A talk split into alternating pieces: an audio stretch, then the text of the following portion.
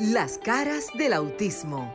Auténticos, unidos, inigualables, sinceros, maravillosos y originales. Todas las facetas de un mundo diferente y especial en Las caras del autismo con Sofía La Chapelle por Sol, la más interactiva.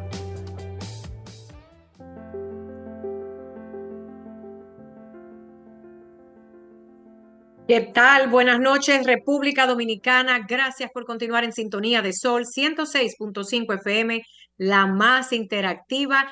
Otra vez, sábado tras sábado, de 7 de la noche a 8. Esta es la cita que tenemos la comunidad de familias especiales y ustedes, el público, que vienen de un programa que siempre digo se llama Desahógate. Ay, ojalá que esos compañeros de Desahógate nos den paso, así como nosotros los despedimos. Pero bueno, eso es cuestión de manejar cosas de comunicación, porque me encanta que ellos se llaman Desahógate, porque esto es un programa donde la gente que tiene algún hijo con condiciones especiales o hija, o quizás eh, con una discapacidad, entonces pueden desahogarse de diferentes maneras. Nosotros, nuestro trabajo en cabina y esta servidora es informarlos y cuando nos informamos, entonces nos educamos todos.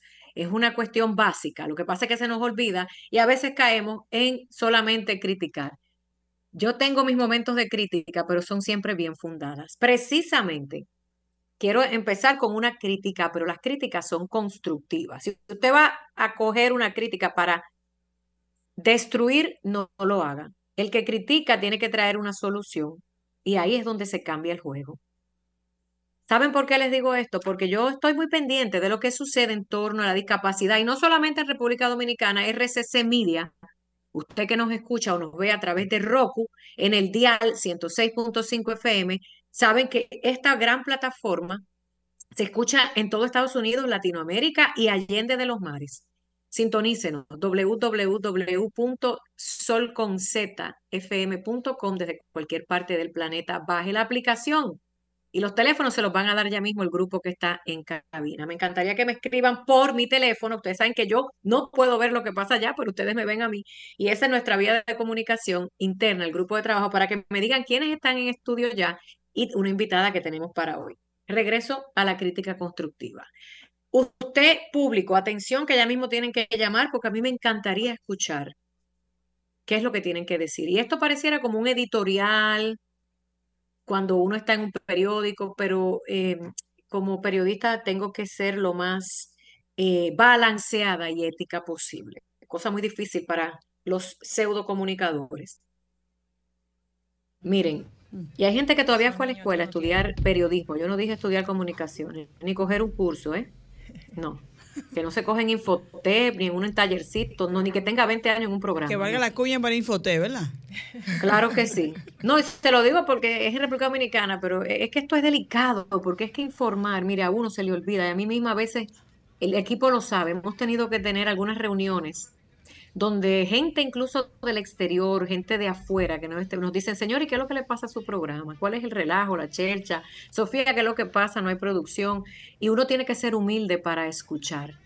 Una de las cosas que yo soy muy dura, pero también he aprendido a ser humilde y escuchar consejos. Porque si no, usted se lo lleva quien lo trajo. La ley de autismo en República Dominicana. Otro tema que se lo han cogido de adorno. Ya lo sabes. Adorno político. Una ola.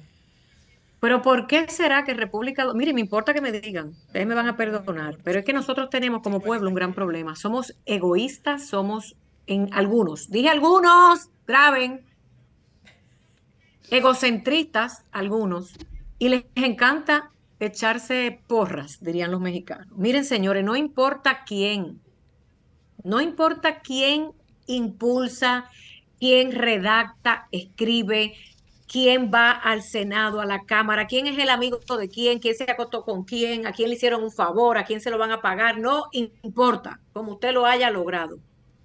Lo importante es que tengamos una ley. Ah, pero espérate, ahora voy a hablar punto y aparte. No sé si saben gramática, punto y aparte. Están los que no quieren la ley aparte, la quieren metida con la de discapacidad, pero yo no voy a meterme en ese lío porque Eso es un arroz con pollo que no hay quien lo entienda. Pero la ley, señores, miren, eh, los medios de comunicación a veces tienen que informarse más y las redes sociales, el desastre humano informativo.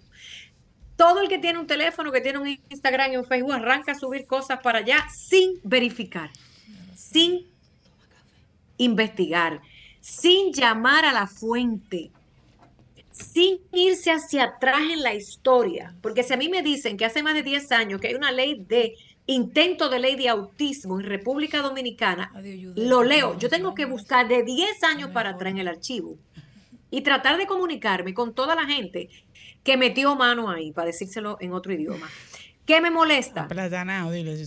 Sí, ¿qué me molesta? Que rápido lo agarran porque este senador con aquella senadora del partido azul, morado, blanco, negro, porque usted lo que está esperando es que usted le dé un voto. Pero como habemos muchos padres ignorantes, déjeme decirle, y con mucha necesidad también, que por un tiempo que le den una terapia, que por un tiempo que le den un poquito de comida, que porque le ofrezcan un cargo y la desesperación que sobrepasa la dignidad porque lo menos que tiene mucha gente dignidad y en este sector cantidad de gente con hijos con autismo que son unos charlatanes, no solo en República Dominicana. Miren, le voy a dar un caso. Una madre en Puerto Rico de una de las tantas fundaciones, una vez me llama y me dice, mira Sofía, que yo voy para el Senado, que yo estoy impulsando la ley en Puerto Rico, que sé yo qué, bla, bla, bla, y tú sabes que yo me meto en toda. Eh, gracias, don Alcedo. Le, me dice, no, mira, porque entonces yo estoy buscando unos fondos porque yo voy a hacer un car wash lavadero de carro, porque nuestros niños, que es verdad, nuestros adultos no tienen trabajo, el desempleo, y por ahí se fue y la mujer bien documentada y yo emocionada. Pero cuando me dijo que eran 400 mil dólares que estaba solicitando, yo le dije, ay, ¿cuántas fundaciones están metidas ahí? ¿Cuántas, ¿Cuántos adultos de diferentes fundaciones de, de, la isla de Puerto Rico van a beneficiarse de esos fondos que usted está solicitando para este gran proyecto de un lavadero de carro para minimizar el impacto del desempleo en esta población? Le dijo mi fundación nada más, le dije conmigo no cuente, porque yo no sé comer sola. Después me enteré que se robó la mitad del dinero. Pero como usted a Dios le tiene que rendir cuenta o al diablo que usted quiera, porque hay gente que hace el pacto con ese señor. Ley de autismo República Dominicana. Es cierto que muchos senadores lo han hecho, que van. Todas las fundaciones yo creo que han pisado el Senado, si no me equivoco, y la Cámara. No hay un ser humano dentro de las diferentes fundaciones en República Dominicana que no fue un día, que no llamó. Hay gente que ha ido por año, hay gente que fue un solo día. No puede venir una sola fundación y decir yo lo logré o gracias a mi em, empuje. Eso está mal, porque este sector, lo decimos Maritza desde el primer día, que está sentada ahí no porque supiera, sino que después de cinco años sabe el lío que hay aquí. Carecemos de la humildad de decir nosotros lo hemos logrado. Ojo, está bien que usted diga, porque si usted lee el papel, usted va a ver unas firmas abajo. Y es verdad, miren, en el 2014, un senador, que yo no voy a mencionar a nadie, y el que se lo quiera coger, que se lo coge, y el que le aplauso se lo merece, un aplauso. Un senador me pidió una idea de una ley en el Hotel IB de Miami, año 2014.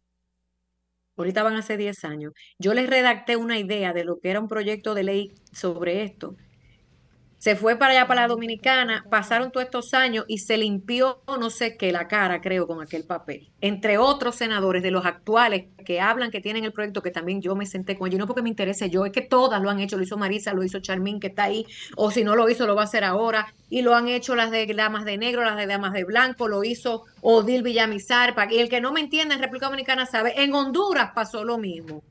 Señores, da vergüenza. En Honduras y Guatemala, que yo sí me senté con esa gente, de siete organizaciones que empezaron a redactar el proyecto de ley, al final quedaron tres.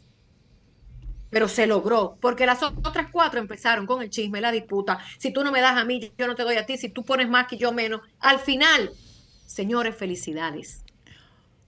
Felicidades, porque hay un documento redactado. Y si usted que no le gusta ese documento quiere que lo cambien, pues haga su lucha también. Pero hay algo, porque no vivimos en una jungla. Las, las civilizaciones, las ciudades, desde los tiempos romanos, egipcios, desde Adán, Eva, cuando se rompió aquella vaina y vino Moisés con la tabla, Tenemos que vivir bajo leyes escritas para poder tener una guía de cómo hacer las cosas. Ahora, si hay gente que no la usa en el marco jurídico legal o hasta en el medio donde debe ser utilizada, ejemplo, una escuela. ¿Quién, ¿Quién, le dijo a ustedes en República Dominicana y en otros países que las leyes de discapacidad, llámese 05, 13, 40, 12, 90, 60, la gente de verdad la aplica? Lo he dicho siempre, señores, salgan del patio. En temas de discapacidad me preocupa muchísimo que todo el que coge un micrófono para hablar en cualquier punto no mira para afuera. En asuntos de discapacidad tenemos que ser expertos a nivel global para entonces poder comparar, para entonces poder medir, para entonces poder fiscalizar en todas las áreas.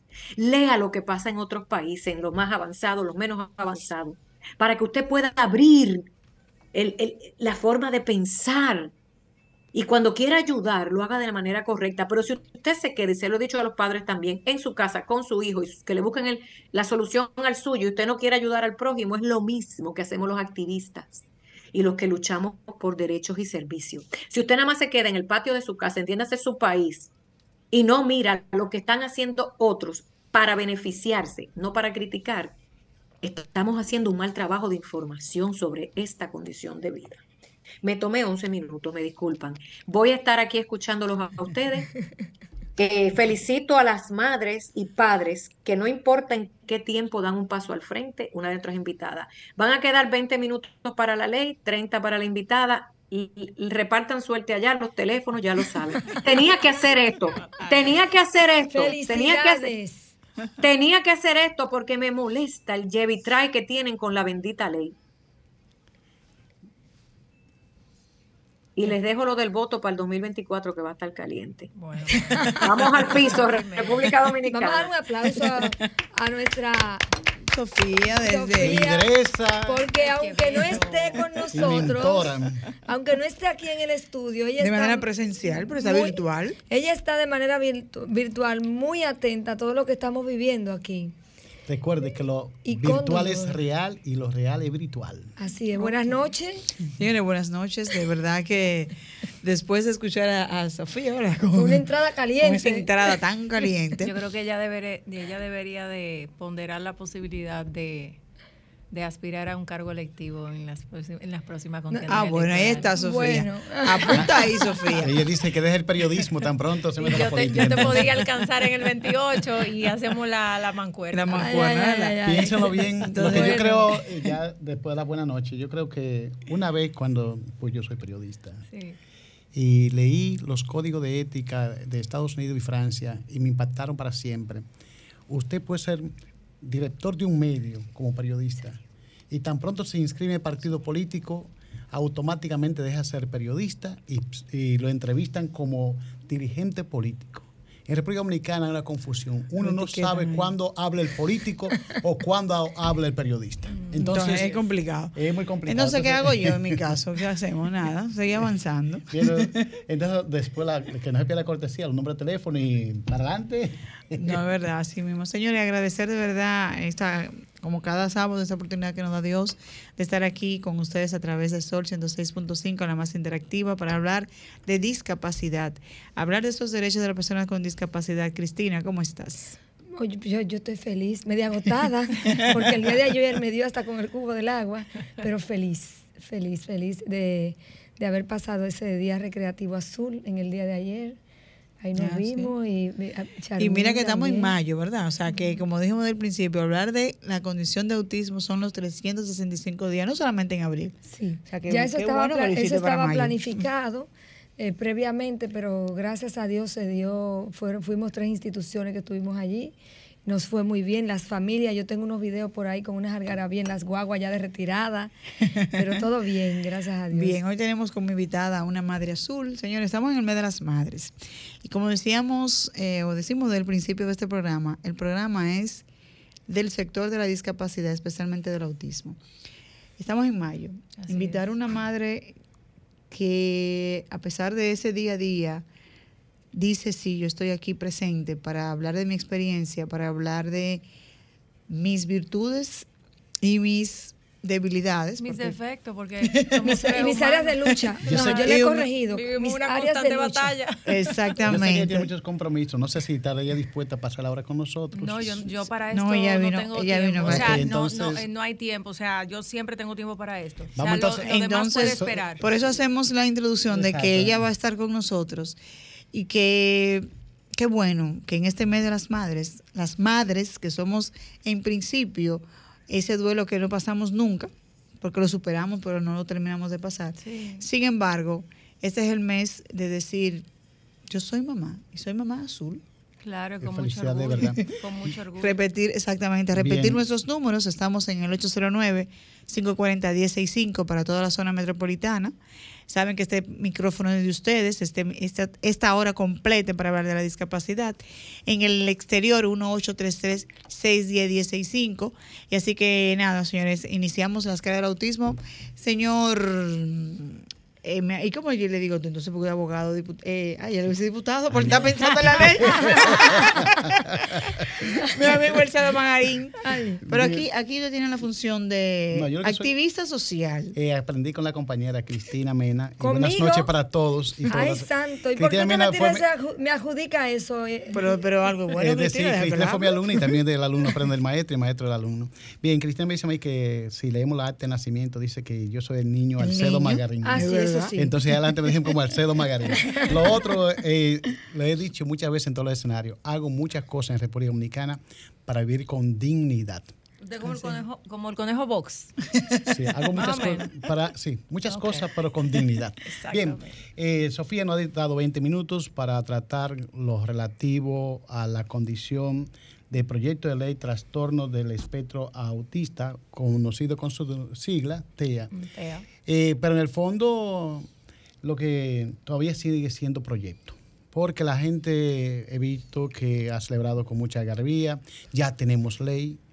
En No, mi calidad, no, en es mi que hay, calidad- hay un desconocimiento en la población sobre Entonces- temas de leyes. Y Exacto, también nosotros como eh, conocedor del mundo jurídico, nuestro deber es orientar. Yo estudio Derecho también, tengo dos años estudiando Derecho. Felicidades. Ay, felicidades. Usted es Está una mujer, bueno. una mujer polifacética. La conoceremos a fondo ahorita. Bueno, la conoce todo el mundo, pero ahorita hablaremos de los que son internacionales, porque este programa es internacional. Y ahora eh, yo tengo los lunes, cuando sube este programa, dedico tres horas a mis amigos internacionales y locales para que vean el programa. Se lo mando, si no lo leen ya es problema de ellos.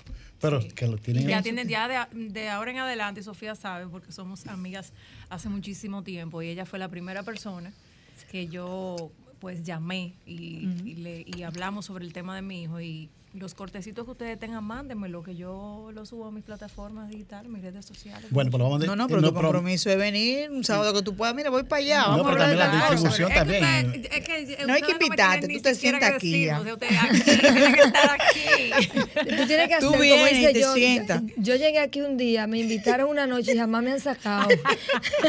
Tú vienes y te Bien, sientas Pues eso me da cuenta, ahí. nos fuimos, eh, de que eh, los dos abogados, fue lo que dijeron ese día.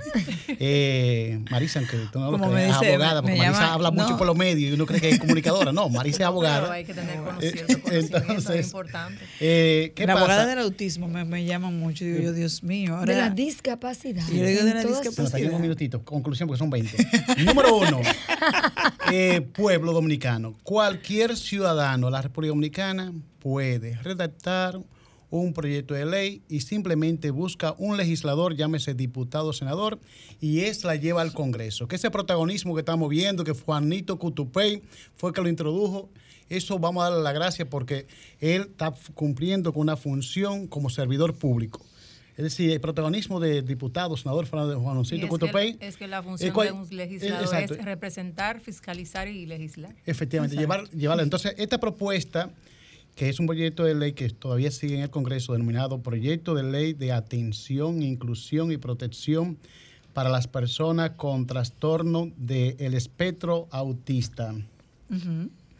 Marisa, te está Dios mío informando. Eh, el, el próximo párrafo-. No, no, no, pero ustedes concluyen para. Entonces, esta pieza legislativa está compuesta por 11 capítulos con 55 artículos. Fue conocida por la Cámara de Diputados en dos ocasiones, se aprobó como tal nuevamente se manda al Senado de la República. Pero En una fue- lectura, en una, le dieron la primera lectura, se aprobó en esa primera lectura, pero nuevamente vuelve a comisión. La esperanza que se tiene que cuando ya la comisión vea este proyecto de ley y se haga las correcciones tanto ortográficas, que hasta la Constitución de la República tiene falta ortográfica y incoherencia. La actual, vigente. No hay que ser- Pero Entonces- primero, importante. para concluir, primero en esa, esa aprobación vía al Senado en primera y segunda lectura, luego a la Cámara de Diputados en primera lectura. Y es como usted dice, o sea, por cualquier coma, cualquier punto, cualquier quítame tapaja, vuelve para atrás, No. entonces la ley se va a quedar en el Y libro. algo entonces, importante. Nos demos la entonces lo que va, de adelante. Y algo importante en esa ajá. misma línea, magistrado, Ajá. en esa misma línea hay que tener claro que el proyecto de ley se somete, pero cuando va a comisión, obligatoriamente debe ser analizada a la luz de la ley que le ampara, que es la Ley General de Discapacidad. Exacto. Y todas las leyes, la ley de salud tiene que estar vista Sí, por... eso, lo ve- eso si- adelante, lo, si lo vimos todo toca, eso. Sí, lo señala en la misma en la introducción también. Le agradecemos eso. Sí, su vista pública, es decir, todo ese proceso ha pasado. Lo quiero como pueblo, que la gente entienda, algo sencillo. Eh, ojalá, tan pronto sea de vuelta a la Cámara Alta, yo no sé por qué está alta, porque... Eh, cuestión de nivel, quede al, nivel. al Senado, vuelve al Senado, ojalá sea conocida y aprobada como ley. El próximo paso sería enviársela al presidente de la República. Promulgarla. Y el presidente de la República tiene dos opciones. Vetarla, si no está de acuerdo. Exacto. En lenguaje popular, vetar significa no aprobarla. No aprobarla, pero eh, o aprobarla. Sí, si la aprobó, la promulgan. Sí. Se convierte en ley. Entonces habría 120 días después, el mismo presidente de la República tiene que dictar un reglamento para su aplicación. Porque aún estando la ley, los si no está el reglamentos son reglamento, necesarios. Eh, no se aplica, no se No aplica. tiene régimen de- Tan de así, eh, una- eh, es decir, sal- saliendo del tema, con migración hubo una ley que duró siete años sin reglamento y nunca se pudo aplicar hasta que se promulgó el reglamento. Pero igual el Cosa- Código de Trabajo, ¿cuántos años no duró para ser aplicado en muchas áreas? Porque no había un reglamento para algunos artículos. Pero Perfecto. volviendo a la Pues misma ley, la ley. ley 513, que es la ley de discapacidad, es de 2013 y el reglamento de cuándo es del 16. Efectivamente, dura tanto tiempo. Entonces aquí se viola, violenta muchas cosas, pero al final arreglamos la carga en el camino como lo hacemos en el campo. Eh, es que no es así. Eh, siento, eh, concluimos entonces que después de esos 120 días ya se entraría en vigencia la ley. Eh, el objetivo, Marisa, ¿cuál sería de esta ley? Para que no deje abogarme solo. Mire, yo lo voy a leer tal cual como lo tiene aquí Mayrin. Y Exacto. estoy esperando que él termine porque yo tengo mi opinión particular. Sí, pero vamos a lo que Entonces dice, el objetivo de esta ley es regular la atención, protección e inclusión plena y efectiva en la sociedad de las personas con trastorno del espectro autista, mediante la protección y garantía de sus derechos y la satisfacción de sus necesidades. Lo dejo, lo dejo con entre comillas, cuando él termine, para que ya Ok. hacer un breve resumen de lo que serían, digamos, esos requisitos sine qua non que debe contener la ley. Con esta pieza legislativa, el Estado garantizará algo que debe eh, inmediatamente hacer para cada ser humano, pero esto por lo menos lo establece que cada niño, cada persona que tenga la condición de autista, de autismo, Autismo. eh, va a tener un seguro médico por SENASA.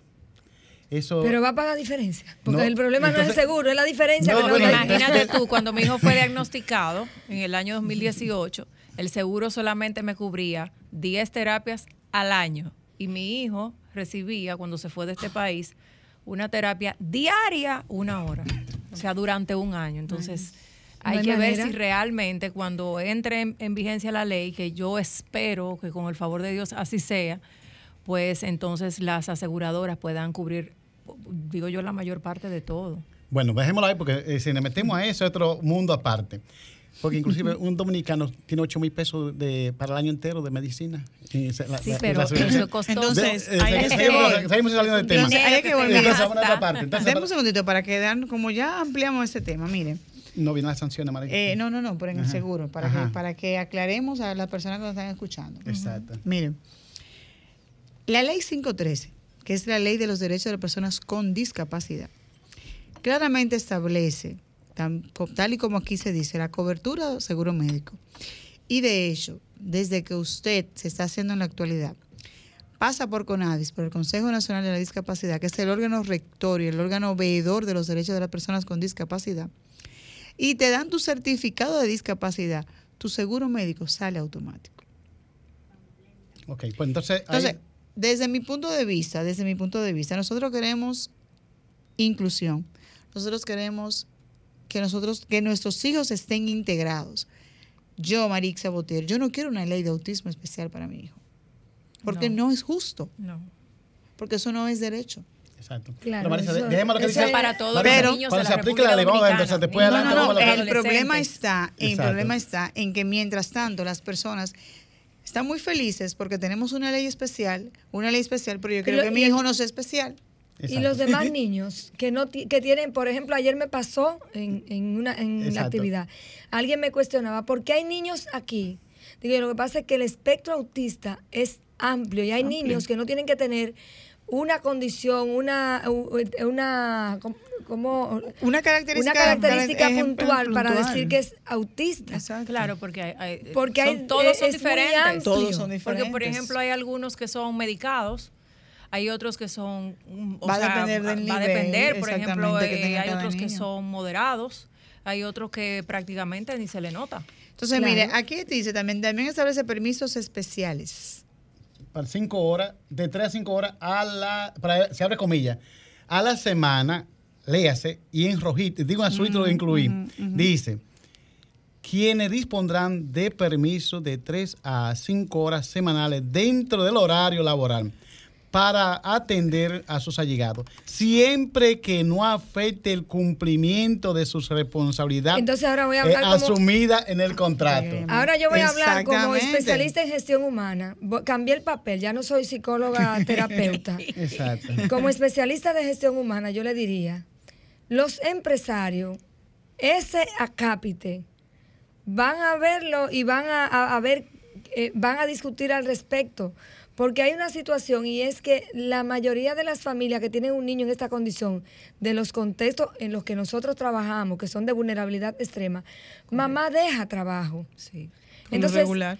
Por lo general, porque para tú tener inclusive un servicio que te acompañe a tu hijo a los procesos terapéuticos, que te lo acompañe en la casa cuando llega de la escuela, es un costo que mamá dice, cuando suma y resta, dice, no conviene. Y, y de- te voy a decir algo, y no solamente eso, por ejemplo, yo entiendo que debe de ser una persona que tenga la suficiente, eh, diría la capacidad, o sea, la preparación para tratar ese tipo de niños. Porque tú tienes que tener a alguien que no, quizás no te vaya a maltratar al niño. También hay familias eh, en casos extremos que tienen que decidir entre darle la medicación a su hijo y comer. Entonces, Exactamente. hay un es- tema ahí. ¿Tú me es entiendes? Porque, por ejemplo, el mío yo no lo medico, gracias a Dios, pero entonces, ¿y las familias de escasos recursos que tienen esos niños? Que los medicamentos son de altos costos, que a veces ni siquiera tienen que hasta quizás en un mes dejar de pagar la casa para comprar los medicamentos a sus hijos. Bueno, yo, Dame con esta yo- llamadita, espérense. yo estoy tocando una Sí, puerta. Hola, buenas pública. noches. Buenas. Sí. ¿Cómo se sienten? Oh, Ramón, buenas noches, ¿cómo estás? Ramón, buenas noches, Ramón, ¿cómo era todo? Reportando sintonía desde aquí de San Cristóbal. Se oye bien el programa. Gracias, Ramón. Gracias, Ramón, por su sintonía. Eh, Gracias. En conclusión, también la otra parte eh, que quiero, eh, porque no quiero. No, pero antes de, visite antes de que usted se, se, se nos vaya, Pérez. Ajá. Antes que se nos vaya de aquí, cuando me dice permisos especiales, vuelvo al tema. La ley 513 me habla de ese permiso y me habla en sentido general de la discapacidad, porque señores, no vamos a encasillar al muchacho con autismo, porque entonces yo no quiero mañana que me digan, tu hijo sí es raro, pero si yo mismo lo estoy encasillando. Exacto. Entonces, ¿cómo lo hago? Lo- Bueno, lo- Marisa. la, la- la neuropediatra de mi hijo, que yo lo traje aquí después de cinco años, lo traje a donde una neuropediatra y me dijo, no quieras a tu hijo con pena. Exacto. Él es un niño Él y es basta. un niño y punto. A esos niños Ya. no se quieren con pena. Exacto. Entonces, ya para concluir, usted me dice aquí que el proyecto de ley de protección de personas con discapacidad pone educación médica, transporte. Hay que y educar a ese grupo de personas, perdón. A eso es lo que dice la ley. Es decir, a partir de todo momento se abrirá, tan pronto se apruebe la ley, que los maestros, los médicos, los choferes de transporte público y privado recibirán capacitaciones La especializadas. policía. Y La, policía. Eso es lo más peligroso. En conclusión, entonces, me voy con las sanciones.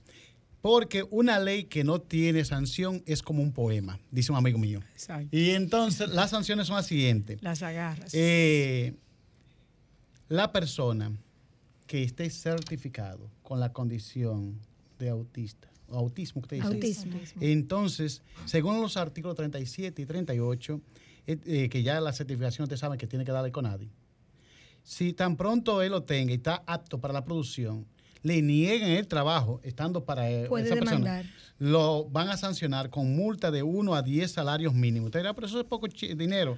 Va a tener que pagar el salario mínimo si tomamos el del policía, que de 20.463 pesos como multa. Para que el salario también de, 11 de 8 mil, 11 mil pesos. Es un poco complicado. Vamos a ver cuál van a tomar. Este es uno de los más altos. Entonces, si tomamos esto como referente, le ponen 10 salarios, que la multa máxima va, tendría el empresario que pagar, o el negador de, de trabajo, tendría que pagar 204 mil 630 pesos, equivalente en dólares 20 mil 463 dólares. eh, pagaría. Entonces, esa sería la, la situación de... ¿Y la normativa? Lo cobraría el Ministerio de Trabajo de la República Dominicana. Habrá, como yo veo que tengo una invitada muy especial y ya el tiempo pasó, los 20 minutos de nosotros, solamente puedo decir que el, el impostor o el profesional que haga mala práctica eh, En el- diagnóstico. de- en el diagnóstico se puede pasar de uno a tres años de cárcel. Según el artículo, lo leo literal para que no digan. En esa misma línea, yo entonces, quisiera decir Porque hay algo. impostores. Entonces, ¿sabes que en este país, de que yo soy. Y Que yo aprendí. y Exacto, que- yo y que aprendí yo. Y que yo no sé Y- qué. Y hemos visto hasta de cirujanos falsos que tengo en este país, que Ay, han matado muchísimas mujeres Cristo, y no pasa nada.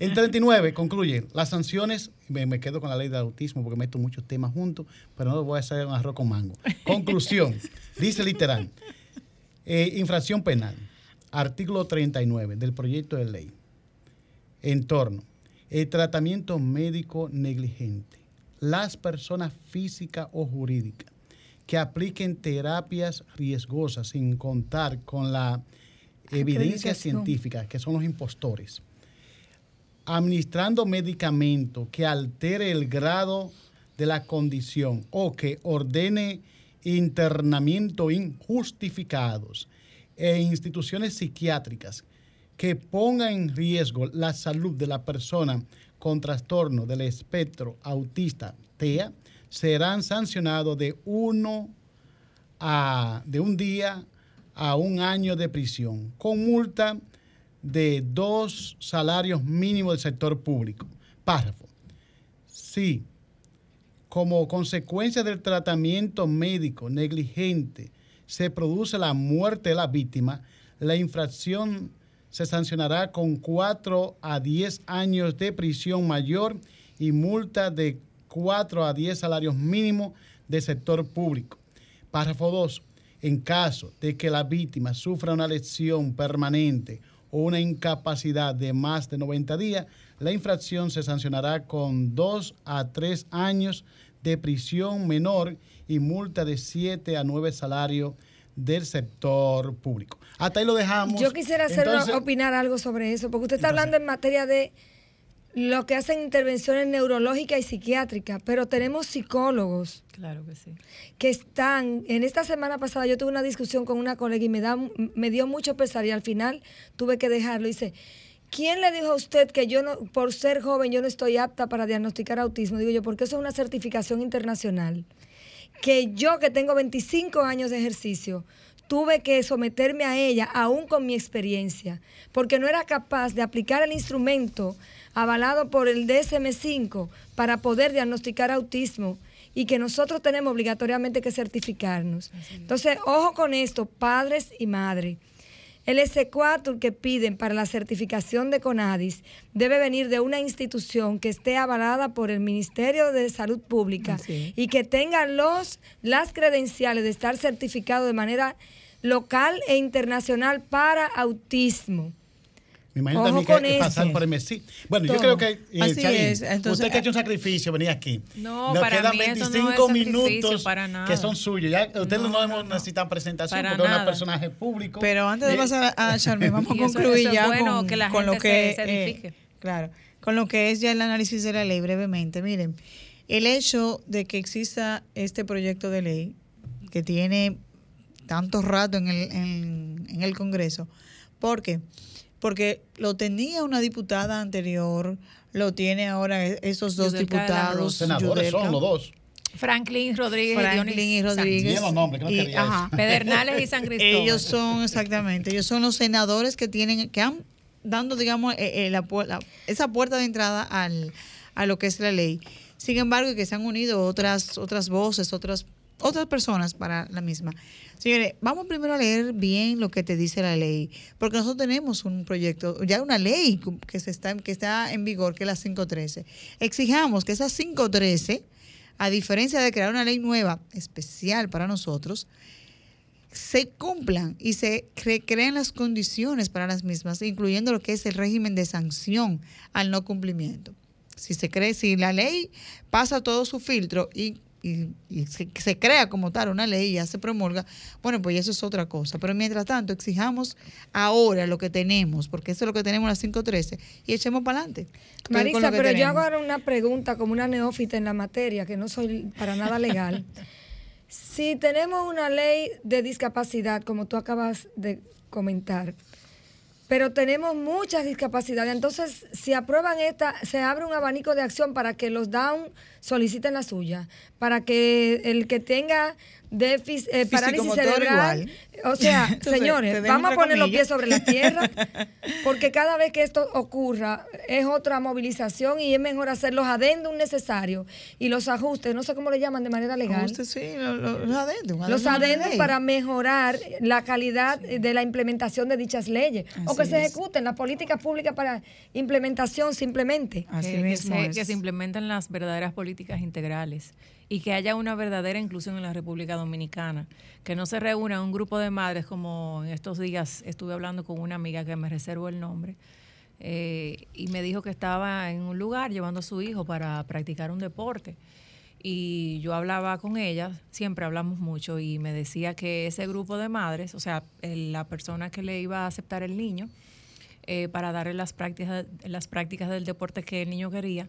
Le dijo que sí, que no tenía ningún problema. Entonces las madres de los demás niños se reunieron y le dijeron al profesor que no querían que sus hijos estuvieran con ese niño extraño. Pero tú sabes por qué Entonces- hacen eso, por la, fal- por la falta de sensibilización. Por no la ignorancia, por entonces, falta de entonces ahí tú vas a decir, o sea, tú te sientes en un, con un grado de impotencia que tú no sabes lo que, lo que hacer, donde aquí en la República Dominicana hay tanta ignorancia en cuanto a ese tema, Ignorancia. donde por ejemplo tú vas a un parque y, y tú te cohibes de que tu hijo quizás pueda tener eh, cierto desplazamiento, compartir con los demás niños. Sí, obviamente uno sabe que ellos tienen sus eh, deficiencias o sus debilidades. Sus áreas de. Uno tiene que estar pendiente a ellos, pero eh, también ellos tienen derecho de compartir con Son los demás niños. niños. Que aquí, Son eso yo lo veo aquí, porque por ejemplo, mi hijo está en, en otro país y, y yo veo que mi hijo, todo el mundo lo trata igual. O sea, yo me monto en un autobús público y a mi hijo le dan la silla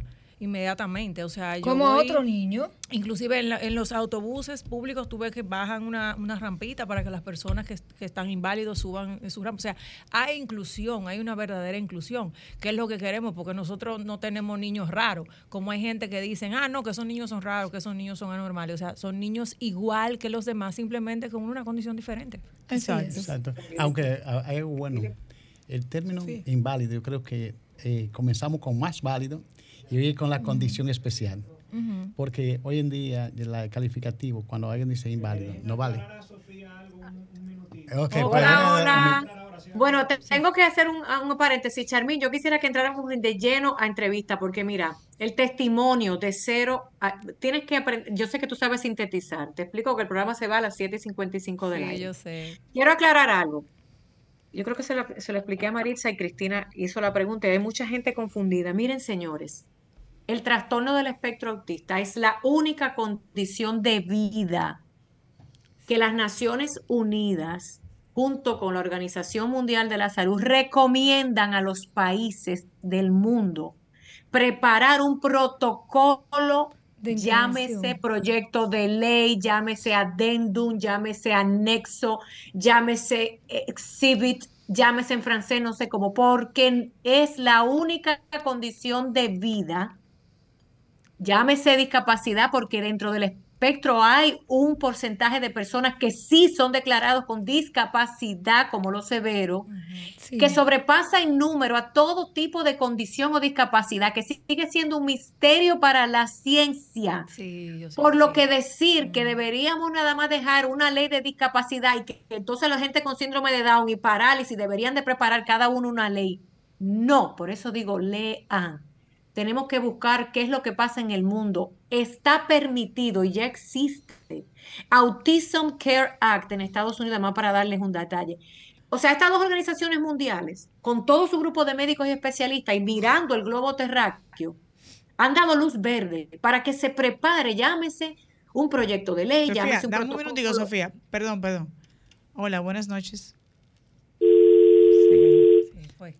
Bueno, pues. Buenas noches. escríbanme. Hola. Saludos, buenas. Sí, buenas. La cara del autismo. Sí, ¿su nombre de dónde nos llama? John Wayne. Ay, Ah. Chacho. Señores, yo les pido disculpas. Esto es, esto es en el aire. Eh, hemos estado, gracias a Dios, trabajando mucho, picando los sábados, eventos. Ustedes saben que yo me dedico al arte y el sábado ha sido un día difícil, pero ya pronto nos reintegramos al equipo, con, aunque sea con el segmento. Pero estamos picando, señores, discúlpenos y, y súper La canción, John, antes que te me vaya, entonces. Sí, sí. a- a- a- antes que nada, antes que nada, felicitarlo por el programa. Por allá está Charmín. Eh, eh, yo sé que, que aunque aunque no estoy, estoy. Sepan eso siempre. ¿eh? Y, y qué bueno, qué bueno que estén hablando de la ley el día de hoy. Estamos en sintonía y, y un abrazo para todos. Pronto ya estoy allá integrado. Te ¿eh? abrazo y tengo que hablar contigo ahorita. gracias. Bien. Bueno, Sofía. Voy a concluir, Charmín, agarra ese micrófono y haz lo que vayas a hacer fuera de la ley, fuera de lo que Claro falta, que porque sí. también tu testimonio es importante. Resum- resumida cuenta, no cuestionemos por qué hay que preparar un protocolo o una ley. Claro que hay que cumplir con la base, pero es que de por sí la misma condición que todavía, vuelvo y se lo repito, es un misterio ante la humanidad y la ciencia, exige precisamente porque no se compara a las otras en la complejidad, tratamiento y sintomatología, es como un rompecabezas que deberíamos tener todos una guía y eso es una ley. No, Sí, miren, eh, no- no- Sofía, pero ya eso va a ser tema de debate, pero con una ley no, no nos vamos a hacer la diferencia.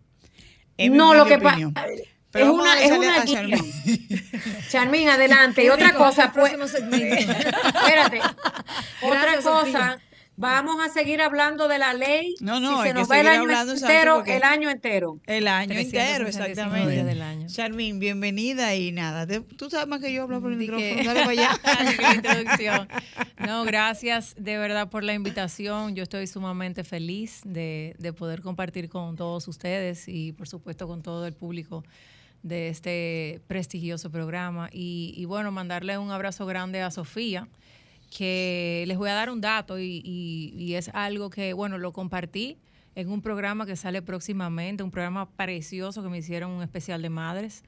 eh, sale a fin de este mes y yo dije que la primera persona que una de las primeras personas que yo llamé cuando mi hijo le dieron el diagnóstico fue a Sofía La Chapelle porque ella siempre ha sido una banderada de la causa, siempre ha estado luchando, batallando, siempre ha dado la cara.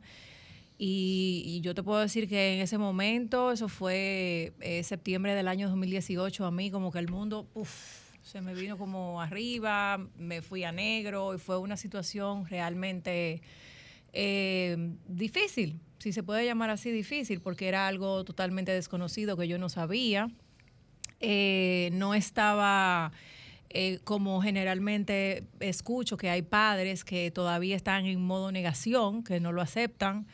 Eh, yo en ese momento lo que me vino a la mente fue, yo dije, bueno, ¿qué voy a hacer? No conozco del tema, eh, tengo que buscarle una solución, tengo que ver qué voy a hacer. En ese momento yo tenía eh, muchos temas personales, eh, temas en el mismo trabajo. Recuerdo que en ese momento cuando lo diagnosticaron me dieron un, un mes de permiso en el, en el trabajo que tenía en ese momento para entonces yo organizar todo lo que era eh, sacar al niño de la República Dominicana para poderlo llevar a los Estados Unidos para que fuese tratado en los Estados Unidos porque como estamos hablando y hemos hablado todo el tiempo, aquí no contamos con las herramientas necesarias para que los niños puedan avanzar, desarrollar y, pues de una manera u otra hacer una vida eh, dentro de lo que cabe normal en general. Este, y bueno, tomé la decisión en ese momento de sacar al niño del país. Y mi hijo vive en los Estados Unidos y es tratado allá desde los... eh, había cumplido dos añitos de edad, justamente. Ya estamos hablando Cuando de, tú te lo de siete llevaste años. para- Tiene siete años Eh, entonces. no, él tiene eh, cinco años allá en los Estados Unidos. Cinco, ok. Tratándose. Y, y al principio mucha gente me, me juzgó, me señalaban y me decían que porque yo me separaba de mi hijo. Eh, eh, voy a, o sea, a corregir. Mi entorno no, porque mi entorno sabía lo que estaba pasando. Usted recibió apoyo de su entorno Mi entonces. familia fue la primera, o sea, yo, yo llamé a mi mamá y, y- y mi hermano, que era la persona que estaba conmigo en el momento en que le dieron el diagnóstico a mi hijo, y yo no dudé, yo dije, o sea, esto hay que resolverlo. O sea, a, la- a los problemas hay que buscarle solución inmediatamente. Exacto. Porque yo no puedo ponerme a pensar, ay, entonces mi hijo tan pequeño. Sí, claro. O sea, yo soy una madre que, que como madre, ¿qué madre no quiere a su hijo? Bueno, se encuentran madres que son desnaturalizadas, pero realmente una, una madre responsable que tiene la suficiente determinación, toma las acciones necesarias para que su hijo tenga mejor calidad de vida y que pueda avanzar, y más si tiene esta condición. Pues eh, yo, yo lo envié inmediatamente y de inmediato fue ingresado a un programa que se llama Intervención Temprana, a los dos añitos. Y yo te puedo decir que él ha recibido todo lo que él ha necesitado allá y mi hijo está, gracias a, gracias a Dios, está hablando. Claro, yo también soy una mujer de mucha fe. Eh, yo Podemos todo- decir entonces que tu niño tiene la condición de autismo no verbal. Eh, Porque sí, tú él dices habla. está hablando. Sí, él habla, él habla. Eh, lo que pasa es que él ya él habla los, do- o sea, él habla los dos idiomas. Él habla más el inglés que el español. Sí, exacto. Eh, también hay un Y de tema- hecho, los niños tienen esa condición de autismo, hablan más inglés que español que estén aquí. Sí. Que eso, eso Sí. tiende a confundir a uno Yo muchísimo. tengo una amiga que el niño habla tres idiomas. Es autista, es portugués, inglés y español. Ya tú sabes. Exacto. Y realmente eh, ha sido una lucha. Hay personas que, tú sabes, como que uno desadaptado social, uno se encuentra en las redes que te dicen como que, ah, pero tú estás aquí, ella está... No, mi amor, o sea, yo vivo el día al día con mi mamá. O sea, yo estoy aquí, pero como si estuviera Ah, tu allá. niño está con tu mamá. Mi hijo está con mi mamá y yo vivo el día a día ahí con mi mamá. O sea, y, y yo me preocupo por todas las cosas de mi hijo. De hecho, mi hijo estuvo aquí recientemente y se le, se le hizo una evaluación y lo- las, las personas eh, especializadas eh, me dijeron, han hecho un trabajo formidable. Mi hijo es un niño que tiene ya muchas habilidades, le gusta el piano, eh, habla mucho, él se sabe poner sus zapatos, obviamente no, todavía el tema de los cordones no, no, no sabe. Actualmente tu niño tiene qué edad? Es eh, años, seis, sí. seis. Va a Seis cumplir siete ahora en agosto. Ok. Y, y yo estaba todavía, o sea, como te digo, todavía estoy prácticamente en pañales. Dentro eh, del espectro, ¿qué nivel te le diagnosticaron? Cuando... el, el bajo, el nivel bajo. ok, un nivel bajo, de sí. que... Sí, no, no es medicado, no, no convulsiona, eh, no es agresivo, eh, típico de esos niños que son muy organizados, este, muy cariñoso. Mm, Ya el tema de los ruidos eh, prácticamente no lo molesta. Es Mi que mamá, si tú le, hiciste una intervención temprana y en esa intervención sí. temprana su plasticidad cerebral fue aprove- aprovechada y es lo que hemos dicho en, otro, en otras ocasiones. Eso tiene sus resultados cuando se hace de manera temprana la intervención. Exactamente, sí, fue apenas, él tenía, sí, dos añitos. Él cumpleaños en agosto y yo lo mandé justo a los dos meses de él cumplir los dos años. Y el niño, yo te puedo enseñar videos, el niño eh, sabe muchísimo y es muy ¿Y qué te llamó la atención? Porque un niño todavía de dos años es muy, o sea, muy poca la, la, la característica que tú puedas ver que sea diferente. Sí. ¿Qué te llamó la atención? Él no me hablaba, o sea, de, de un momento a otro dejó de hablar. O sea, él decía mamá, papá, dejó de hablar. Él alineaba las cosas. Por ejemplo, un día yo subí un video y me llama una de mis amigas, eh, todo el mundo la conoce, Arisleda Villalona, la condesa, y me llama y me dice, Socia, chequéate, porque el niño está como alineando las cosas y eso tiene un porqué, me imagino. Y los carritos me lo alineaba, me caminaba en puntillas. Mm. Entonces, Esas yo- características.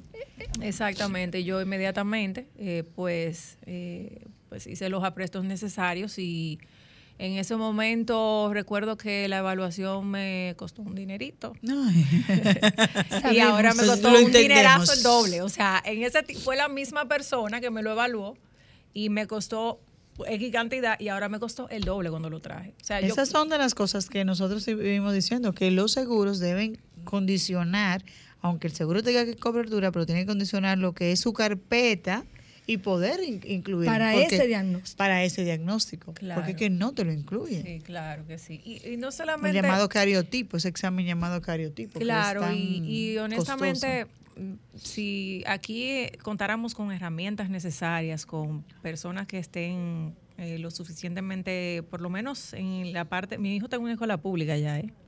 O sea, aquí, por ejemplo, tú llevar a un niño a ponerlo en una escuela pública, niños, por ejemplo, de, de familias de escasos recursos y ya tú sabes, o sea, no se lo aceptan, no, no, no permiten que, que puedan ser ingresados en las escuelas. Eh, aquí dicen que hay inclusión, mentira, no hay Eh, inclusión. Eh, los colegios es un tema, tú puedes encontrar uno que otros colegios. En realidad mm, tengo el desconocimiento de si hay una gran cantidad de colegios aquí en la República Dominicana en el sector privado, eh, de que acepten los niños con la condición, pero por lo menos allá en las escuelas públicas, o sea, las aulas son completamente inclusivas y hay aulas para niños con condiciones. El problema es que su desarrollo arrastra todo. ¿Dónde formamos los maestros? Se forma con la. por ejemplo, yo soy eh, eh, docente universitario en el área de maestría, en, en el área de. en- para maestro.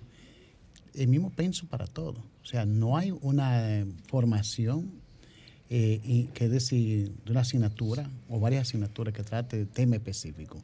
Es maestro y vamos con el mismo parámetro. O sea, entonces, por eso cuando llega al aula, no importa que tenga un colegio de los denominados muy caro o una escuela pública. Al final el resultado es el mismo, porque la ignorancia no tiene diferencia. Que si es Sí, rico pero que el pobre. problema es que ni en la pública ni en la privada. Te dan, te dan el servicio. A la orden. Ni una ni otra. Exacto, ese es Hola. el problema, la ignorancia, su desarrollo. Buenas noches. Es su desarrollo. Buenas noches. Sí. Le habla Samuel Valdez de Higüey. Gracias por estar en sintonía, Samuel. Yo quiero felicitarlo a todos ustedes y a todos que han sumado, se ha sumado a esta causa del autismo. Gracias. Pero de manera especial, repito, de manera especial a Sofía Chapel, a ese gran ser humano. Una heroína. Eso es así. Vamos a seguirla, vamos a tirar para adelante. No Así bajemos la guardia. Eso es Muchas todo. gracias. Muchas gracias. Sí, realmente tú sabes que yo, yo nunca he escondido la condición de mi hijo. Nunca. Siempre hablaba mucho con Sofía. Lo que pasa es que también lo mío es... Perdón que te Sí. interrumpa, perdóname. Hola, buenas noches. Buenas noches, ¿cómo está Maritza? Ah, hola maestra, estamos bien, gracias a Dios. ¿Y usted? Bien, gracias a Dios. No, corroborando lo que dice Charmín, es verdad. Y a veces en los colegios privados tenemos los niños con el sin, con la condición, pero tampoco tenemos las herramientas. Por ejemplo, en mi colegio yo tengo dos en esa situación. Entonces hay uno que los papás se han negado y ese niño tiene 14 años, está en segundo de secundaria. Por ejemplo, en lengua española que hay que escribir, él no escribe nada. En matemáticas sí. Porque ellos son los que les gustan. Gracias Exact- maestra por estar en sintonía. Exactamente, Aquí gracias. hay un problema desde los padres, tú bien has dicho, yo no lo niego, yo No, nunca lo he yo- negado. yo no lo tú niego, pasaste o sea- tu duelo, dijiste, estoy sufriendo, pero tengo No, que echar mira, para adelante. Tú sabes que lo- yo soy, como te dije hace un momentito, yo soy una mujer, yo soy una mujer de mucha fe. De mucha fe. Yo soy una mujer que desde que pongo un pie, o sea, el, pie- el pie derecho abajo en la- de la cama, yo todos mis proyectos en mi vida, la de mi hijo y mi familia, se la deposito a Dios en sus manos. Amén. Y yo entendía que mi hijo necesitaba un, una- un tiempo de privacidad, de Claro. privacidad, para que él pudiera avanzar. Porque vivimos en unos tiempos donde eh, yo le digo a las personas en las redes sociales, farrancotiradores de la envidia, así que yo lo llamo y lo denomino, que no tienen la suficiente empatía para decirte, bueno, ahora Respetar, exacto, respetar. respetar, o sea, porque mire, encontré mucha gente que me dijo que yo, literal, que yo mandé a mi hijo para yo estar haciendo mi vida libre aquí, La- sin a la vida loca, lo sin que yo estaba viviendo. Exactamente. Hola, buenas noches. Hola, baja un poquito el volumen del radio, por favor. Sí, buena. Sí, Eh, disculpe, dame un segundito. exacto. Sí, mire, doctora, esa misma situación que usted está hablando, eh, me está pasando a mí, porque yo soy yo soy padre y madre a la vez. Wow, pero mira, te mereces un aplauso. Bravo, Sí. hermano. Pero usted es un héroe. Ay, Sí, papá, sí. papá.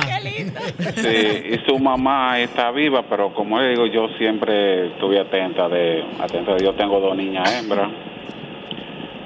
Eh, hay una que yo le estaba así mismo en su educación, todo normal, yo le hablaba de chiquitica, todo lo que podía pasar en, el entorno. Y como ella estaba ya de 16 años, yo la mandé para el campo a ver a su mamá, su abuela, que me dijo que quería verla. Y cuando cogió para allá la muchacha, se me casó allá porque aquí yo la tenía de, de la escuela a la casa, salía conmigo, yo la llevaba a cenar a las dos, la llevaba a jugar, la llevaba a los sitios donde divertirse. Pero la niña tiene autismo. No, mi niño está bien, normal. Bueno, Entonces, pues, gracias, gracias por por la la llamada. llamada. Gracias, que Dios Gracias por estar en sintonía. gracias. Gracias. Pero era un padre, un padre oh, eh, oh, eh, que se Un preocupa. padre ejemplar. Pero te decía que yo necesitaba un tiempo prudente para que mi hijo avanzara. Y mi familia y los mismos especialistas me decían, dale un tiempo porque sabemos que, que tú no, eso no se esconde y no hay por qué esconderlo. No. o sea, yo soy, eh, yo muestro a mi hijo en todas sus facetas. Pero realmente necesitaba ese tiempo. Ya mi hijo está como dicen en buen dominicano, del otro lado. y realmente yo siempre he visto todo, compartía siempre todo lo, lo de la condición. De hecho, eh, he participado siempre con Odil en, en, la, en la caminata. Este, recibo muchos mensajes de muchas madres eh, desahogándose conmigo que como una actividad que yo fui, que, que el, el, título era Me pongo en tus zapatos y camino con ellos. O sea, eh, yo sé lo difícil que es, aunque mi hijo no vive aquí, pero señores, es duro tú separarte de tu hijo a los dos años de edad. Y a veces, o sea, se lo digo eh, de verdad, a veces yo duro una semana con una depresión porque no estoy con mi hijo. Pero yo decidí que mi hijo estuviera mejor y que él pudiera tener mejor calidad de vida. Y, y, y, esa es la edad en que los niños más necesitan. Esa la edad que tiene mi hijo cuando los niños más necesitan pues eh, desarrollarse y que se le den sus terapias y todo lo que necesitan. Eso es así. Bueno, Charmín eh, Díaz, eh, de verdad que agradecemos la presencia. Yo voy allá, como dicen amigo mío, a nuestro querido Control Master, que parece un tránsito, sí, eh, no, policía de tránsito. Gracias. Y el compromiso, el reiterar, compromiso. de verdad, que estos micrófonos están aquí. Uh -huh. Ya tú has dicho que fue Sofía la primera persona sí, con quien te sentaste verdad. a hablar del tema. Sí. Sofía fue la ideóloga o es la ideóloga de este proyecto. Uh -huh. Así que nosotros lo que somos es seguidores de esa gran misión que nos dio Dios. Nosotros somos, nosotros somos Madres Azules, ellos So, forman parte ya de lo que es Somos la integración. Comuni la comunidad sensible. La comunidad sensible. Señores, agradecer, no tenemos tiempo para más. Agradecer de verdad a todos ustedes por estar en sintonía. Nos vemos el próximo sábado, Dios mediante. Buenas. Sol 106.5, la más interactiva. Una emisora RCC Miria.